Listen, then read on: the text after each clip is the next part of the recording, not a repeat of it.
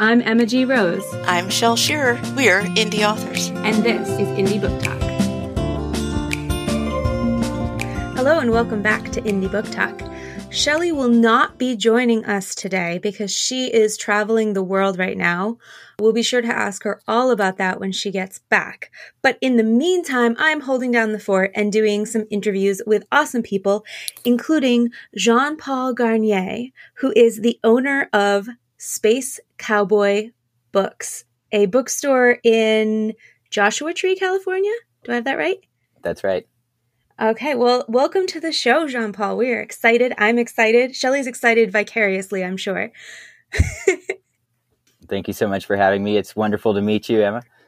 Wonderful to meet you as well. I read your profile and was like, wow, we have to have this person on the show because you've just done a lot of things. So, Jean Paul has anthologies, he has a podcast, he has the bookstore, he's doing all kinds of things. But first of all, tell me about Space Cowboy Books because that's just such a fun name for a bookstore. Well, uh, people often think it's an odd name for a bookstore, but if you walked into the store, it would make sense right away. We are a science fiction specialty bookstore out in the middle of the Mojave Desert. So it, it is actually a very apropos name. We don't just carry science fiction, we have a little bit of everything, but that's what we specialize in. It's what we publish and the focus on our podcast, and it's also what, what I write. That's fabulous. So when you say in the middle of the Mojave Desert, what I picture is literally just like this like almost shack like thing in the middle of the desert that you have to travel forever and then you walk inside and it's bigger on the inside, you know? Am I even close to right here? We're not exactly a TARDIS, although I'm working on that. Um, okay, it's you're not that far off. Uh, Joshua Tree is a town of about eight thousand people, so it's it's a very small town. Though we are right next to the national park, which is wonderful funny you said shack in the middle of the desert because you know we are in downtown Joshua Tree, which is all of three blocks long. But our first year of being open back in 2016, I got the location in at the end of 2015 and opened up in January of 2016. Was in a shack with a tin roof, the whole business. People would walk in and go, "Wow, you are out of your mind." about a year into that, uh, and we were just doing weekends. You know, I was still working as a construction worker. About a year into that, on the same property, a bigger storefront opened up, and so we moved into that, and that's where what's been home for the last six years. So yeah, it's it's it's a rural environment. I mean, we are surrounded by beautiful desert and Joshua trees, but we are in the heart of downtown. So, how did you make a transition from construction to book sales? Because there, I don't see like a straight line path there. How did you do that? Uh, my life has been anything but a straight line path. I I managed a bookstore when I was a teenager, back in the late '90s, early 2000s. Uh, I guess so, teens into my 20s. And I've worked a million different jobs since then. Painting houses was just something I happened to do for a really long time. I, have worked at music studios. I've worked as a bellhop. I mean, I've done just about everything which I used to kind of criticize myself. Oh, I'm a dilettante that bounces around so much. And I had kind of beat myself up that I didn't have a singular focus in life. But when I became an editor, I realized that my skills as a generalist, uh, having my hands in a, in a bunch of different things throughout my life, was actually the exact skill set that comes in handy for an editor. Absolutely. When you started to describe that, I was like, oh no, you're not a dilettante, you're an author but editor works too. So tell me about the editor work that you're doing. Are you with a magazine? Are you publishing anthologies? Both? Both. Um, I got my start as an editor doing freelance work for local novelist. That's how I got my feet wet. And then the store started the podcast Simultaneous Times back in 2018. So that's that's one of my main editing gigs. It's a little different than running a magazine or books because it's for audio fiction. The editing process is pretty much the same, although the selection varies a little bit because audio fiction works different. Some things that would work on a page don't work in a recording, and vice versa. But mm-hmm. um, I also edit anthologies. I've, I've, edited three science fiction anthologies, two of local writers that are sister product to the podcast. So it's called Simultaneous Times Volume One and Two, um, paperback anthologies that are all science fiction writers from the area. And then we also did a companion volume, Simultaneous Times Volume 2.5, which is a free PDF on our website, and that is international science fiction authors. Currently, I'm also the editor of Starline Magazine, which is the journal from the Science Fiction and Fantasy Poetry Association. So that's all speculative poetry. And temporarily, I'm also the short story editor for Aphelion Magazine, which is one of the oldest running science fiction webzines. That's a monthly publication. So I've got I've got my hands full at the moment. How do you find time to do all that? This I feel like this is a question we ask a lot. We ask our authors this all the time. How do you find the time to do this? But I am legitimately curious with so many projects, so many moving parts, how do you manage that? It can be challenging at times. Right now the plate is a little more full than I'd like. Oh, and I forgot to mention, I also edit a fanzine, Simultaneous Times newsletter, where we interview writers and, and plug indie books and stuff like that. I find that just for my mental well-being, operating on deadlines is actually really useful for me because knowing what I need to do and when I need to do it. You know, I was just thinking the other day, you know, because I read for pleasure as well, of course. You know, I usually read a book every day or two, and then the slush pile equals another book every day or so. So I just kind of realized I think reading is my superpower. I taught myself to speed read about 15 years ago, and that has been an invaluable asset for me as an editor to be able to read quickly. I don't really speed read so much anymore because I like to slow down and enjoy it, but if I need to, I can I can really burn through the word count. It's overwhelming, but the but the thing is I absolutely love reading. It's my joy and my pleasure in life. So as far as jobs go, it's a it's a pretty lovely one, you know. I mean, I'm I'm doing what I want to do, reading and being an editor and reading so much, especially the slush piles, has taught me invaluable lessons of, of about being a writer and has improved my own work greatly. I find, you know, as, as writers, we all have our idiosyncrasies and the mistakes that we tend to make. And spending all of my time trying to identify those in other writers has been really helpful in improving my own craft. I think that's really interesting that you say that because you are the second editor that we've talked to within probably about a month span who has said that, that editing has been just their most valuable asset when it comes to improving their writing, which I think is a really great case for if you can't be a professional editor, maybe having a reading cir- a writer's circle, a writer's group, something where you're trading off work and really looking at people's work critically. But I want to ask you why science fiction? Because I feel like everything you're doing is really steeped in this science fiction. So what's what's the story? What's the background that you said, "Oh yeah, science fiction is my life and I want to do this?" Um, so there's a couple reasons for that. It's it's the literature of possibility, and possibility entails hope to me. So I love speculating about what our future could look like, how it could be better, how it could be worse, how do we avoid those pitfalls. But more so than that, when I first got really deep into science fiction and I just fell in love with it, and it was it's it can be a real place of solace, and I mean that beyond escapism. You know that that can be part of it, but just I mean, we live in an infinite cosmos, you know, it, which means infinite possibility, which means infinite hope and infinite amazingness. And science fiction is one of the few forms of literature that addresses that. When I fell in love with science fiction and started reading it full time, I realized that it was bringing me so much happiness because I, I, just enjoyed it so much. And a few years into the process of just being a reader, I decided this is such a wonderful thing. I want to find a way to give back to this community. And I didn't know any science fiction writers. I didn't know anything about science fiction fandom. At the time, I was just an isolated reader.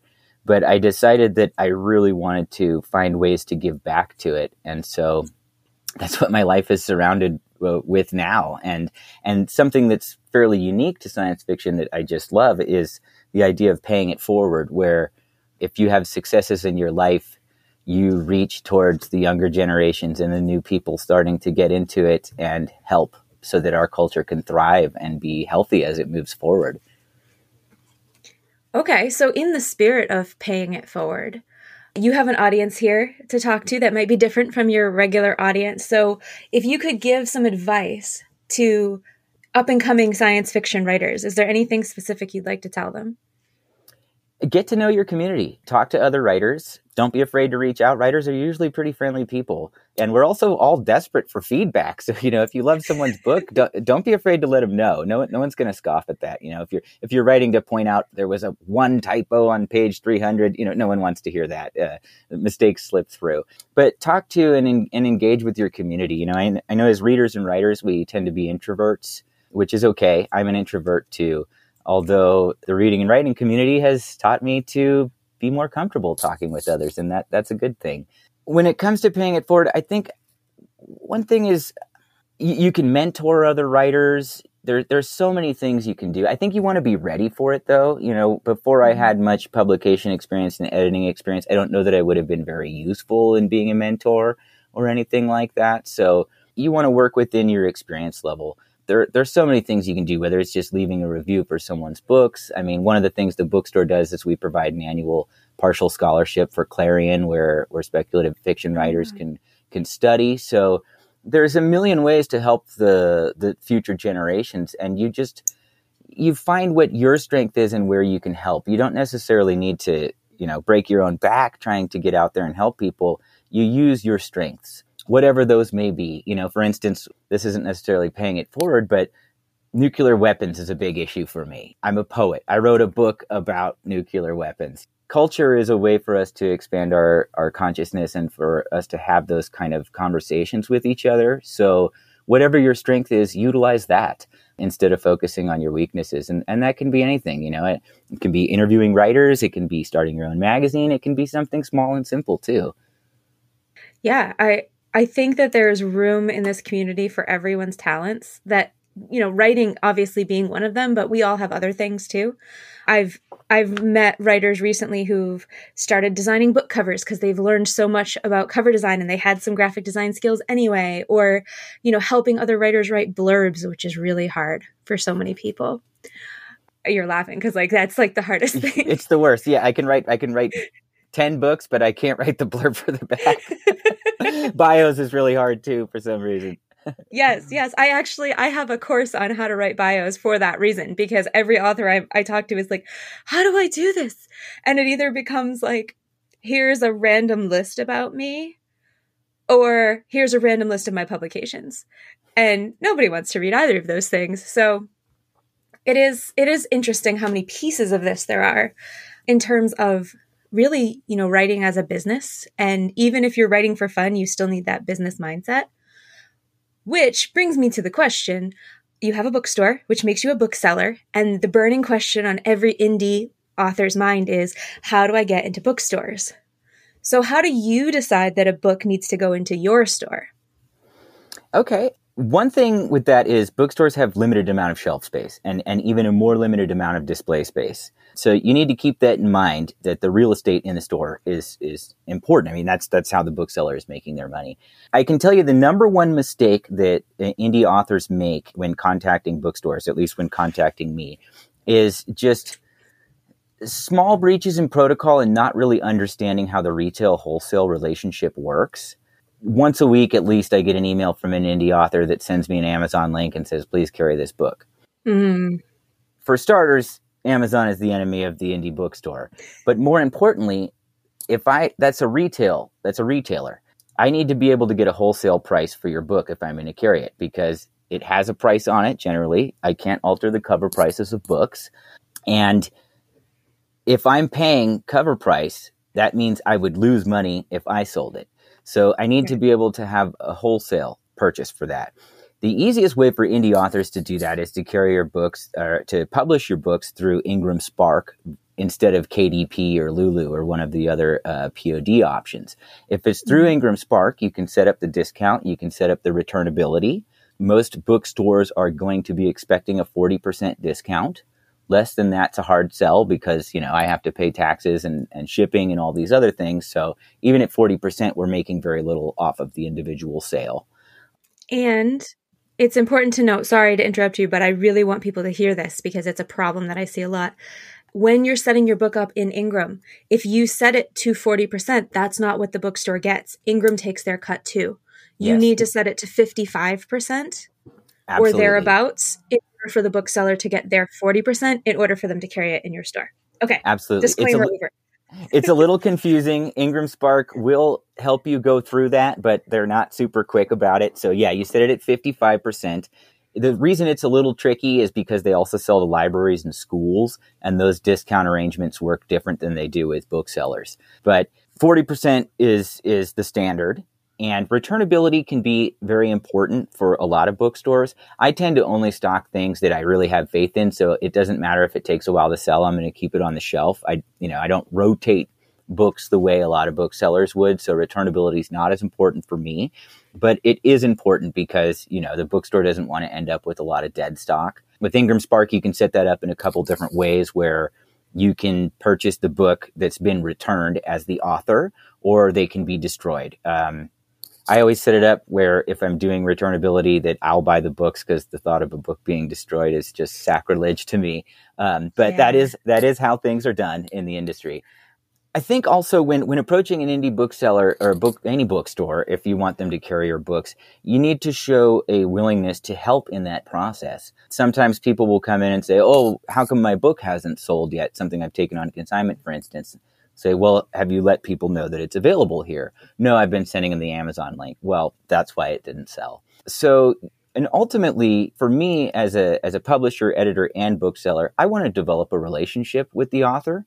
That doesn't mean we have to be buddies and hang out all the time or something like that. But I'd like it to be an ongoing thing where let's see what we can do for this book. If it does well, what can we do for the next book? A lot of bookstores, myself included, will do online events, in store events, different ways to help promote the book all that stuff is a tremendous amount of work and I do it out of love. It's it's not always the most lucrative thing. So keep in mind when approaching the bookseller that, you know, they're there to and uh, editors as well. They're there to help you. They're there to try and make the work shine as much as possible. So f- visiting is a great way to find out what the bookstore is like. Read a little bit about and this goes for magazine submissions as well. Read a little bit about what that person or that place is up to for instance, once a week, I get someone wanting me to carry Christian books or New Age books. I'm a science fiction specialty store. Uh, That's not going to work. Um, so don't waste your own time by barking up the wrong tree. Do do a little bit of research. I, I won't say I'm offended, but I'm a little irked sometimes by some of the proposals I get because they didn't even read as far as Space Cowboy. I'm like, you probably could have put it together what kind of place this is, you know? yeah. Um, speaking of what kind of place this is, where do you draw the line of like science fiction versus fantasy versus we have a lot of magical realism kind of things? Like, how do you decide where that line is, and is it a hard line for you? that depends you know as far as the store is concerned i take a very broad definition of speculative fiction and i don't only carry speculative fiction i have other things too so i try to make my selections based on my knowledge it, what can i be helpful to the reader with if you know for instance i don't carry a lot of mystery nothing against mystery i just don't know much about it so i wouldn't be able to be helpful to my customers so i try to stick to things i know past that it's venue specific Simultaneous Times is a speculative fiction podcast. However, we don't do horror. Horror does fall under the, the blanket of speculative fiction, but we try and keep it towards the science fiction area. With Starline Magazine, it's horror, fantasy, and science fiction. So any of those things will work for the magazine, and, and we want a broad variety of, of all of those things. As far as my specific taste with the with the books that I publish, I tend to stick to pretty straight science fiction. But that being said, that's that's also a broad category. And I like to have a little bit of everything. I believe that most readers have very versatile taste. I think very few of us just like one thing. You know, readers tend to read pretty widely and be open-minded people. So um, I don't think rigid definitions of those things are that important unless it's venue specific, where the venue is, hey, we do horror, we do fantasy. Right. Of course, a lot of the authors that write in these genres tend to write in multiple genres, which is, I think, one of the main reasons they often get clumped together in the same category. And, and I think Mhm. also, you know, because there was stigmas against a lot of genre fictions, I feel like they, you know, this is probably before my time, but I feel like they kind of came together to to be stronger together Right. instead right. of looked down on. You know, is it instill academic a lot a lot many academics, oh, science fiction, that's kid stuff, and they're basing their notions off of uh, watching a movie from the 1950s, which was terrible or something, instead of the the great canon of literature that we do have. I know even some of the classic science fiction stories have been turned into truly terrible movies by people who didn't plan ahead. you can't judge a book by its movie. no, please don't. Uh, so we're drawing to the end of our time, and I will give you a, a minute to tell us all about where we can find you. But is there anything, because you're doing so many things, I'm afraid I missed something. Is there anything that I didn't ask you about that you want to talk about? I guess the only thing that we didn't talk about is the books that I write. Um, oh yeah, is is is uh well, of course, it's a huge thing for me. I don't know it's the bulk of what I do. I think most of my work is as, as an editor, but I write speculative poetry. You know, the the things that make me gravitate towards all of these things. I write a lot of speculative poetry. I usually get together with a band and do spoken word albums of that sort of thing. I also That's write so cool. Novellas, short stories, and I also write nonfiction. Um, sometimes science articles. I write a lot of um, tutorials about podcasting for dreamfoundry.org. So if you're interested in getting into podcasting and you maybe don't have a lot of the technical experience, I try to be as helpful to people trying to get started as possible because I believe for our culture to thrive and be healthy, we need as many and as many diverse voices as we can out there doing it. The technical stuff doesn't have to get in your way. You, you can learn it, and there's people here to help you with that, uh, myself included. So I do a lot of writing you know, it's the flip side of reading. And it's, mm-hmm. uh, that's one of my greatest joys in life. You know, I don't get to write every day because I work so many jobs, but I usually write a couple books a year and then a few scattered things. And that's just one of the many ways I, I hope to give back to, to the community. And hopefully it's enjoyable stuff. So if someone wants to hear spoken word speculative poetry, because I kind of really do, where would they find that?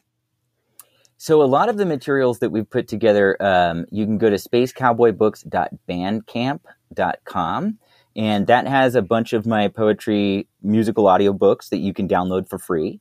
Um, it, you can also find Simultaneous Times podcast there, although that's available on pretty much anywhere you could listen to podcasts. You'll also find there recordings of events that we've done at Space Cowboy. So some of the in-store events have been recorded. We're, we have an outdoor amphitheater, so it's not always ideal for recording, but all of our online events have been recorded. So there's, I don't know, 50 recordings of events. So all that can be found there at spacecowboybooks.com. There's a, there's a page free content. You can get a free audio book or a, rather a free ebook there, a science fiction anthology as well as our monthly fanzine simultaneous times newsletter which is um, interviews with magazine editors with authors artists all, all, kinds of people. This latest issue is three different essays from science fiction authors in brazil and about the state of brazilian science fiction and this one is a bilingual edition also appearing in portuguese. So you can find all that good stuff there. Uh, we try and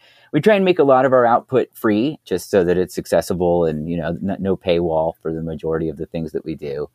We're also on social media of course. Uh, don't do the evil facebook but you know uh, reluctantly on instagram and we're on twitter and for the book community we're on litsy too which is like an instagram but just just for books which is kind nice. of a fun way to interact with other readers. Awesome. If do you have your own social medias if someone wants to specifically follow you or are they better off following all the space cowboy stuff? I'm on twitter uh, jpl garnier. I'm not super active on there. Mostly you can find me through space cowboy since that is taking up the majority of my time and efforts. But i am on there uh, personally as well for that. You won't find me on any other social media though. I'm not it's not really my thing i mean I, I love connecting with people but i don't have a lot of I work so much on a computer that I try and have my nose in a book when I'm not doing computer work. I totally get that. Well, I this has just been a wide-ranging and frankly overwhelming interview full of all kinds of amazing things. I feel like I have to go back through my notes after this and be like, "Wait, what did we talk about?" But I am so glad that you are here. Thank you so much for coming. And I kind of want to visit Joshua Tree now. So we'll have to plan an on location thing. I don't know. We'll talk Please about it. Come, It'll be great. Come by and say hi anytime. We would love that. And and thank you so much for what you're doing for for independent authors. It's it's so important that there is community support in that regard because it's a it's a hard world to make it in. And I really appreciate the people that dedicate their time to to supporting our culture being wonderful and healthy. Oh, well thank you so much. It has been a pleasure talking to you today. And everyone go listen to speculative poetry, spoken word music albums because that sounds amazing.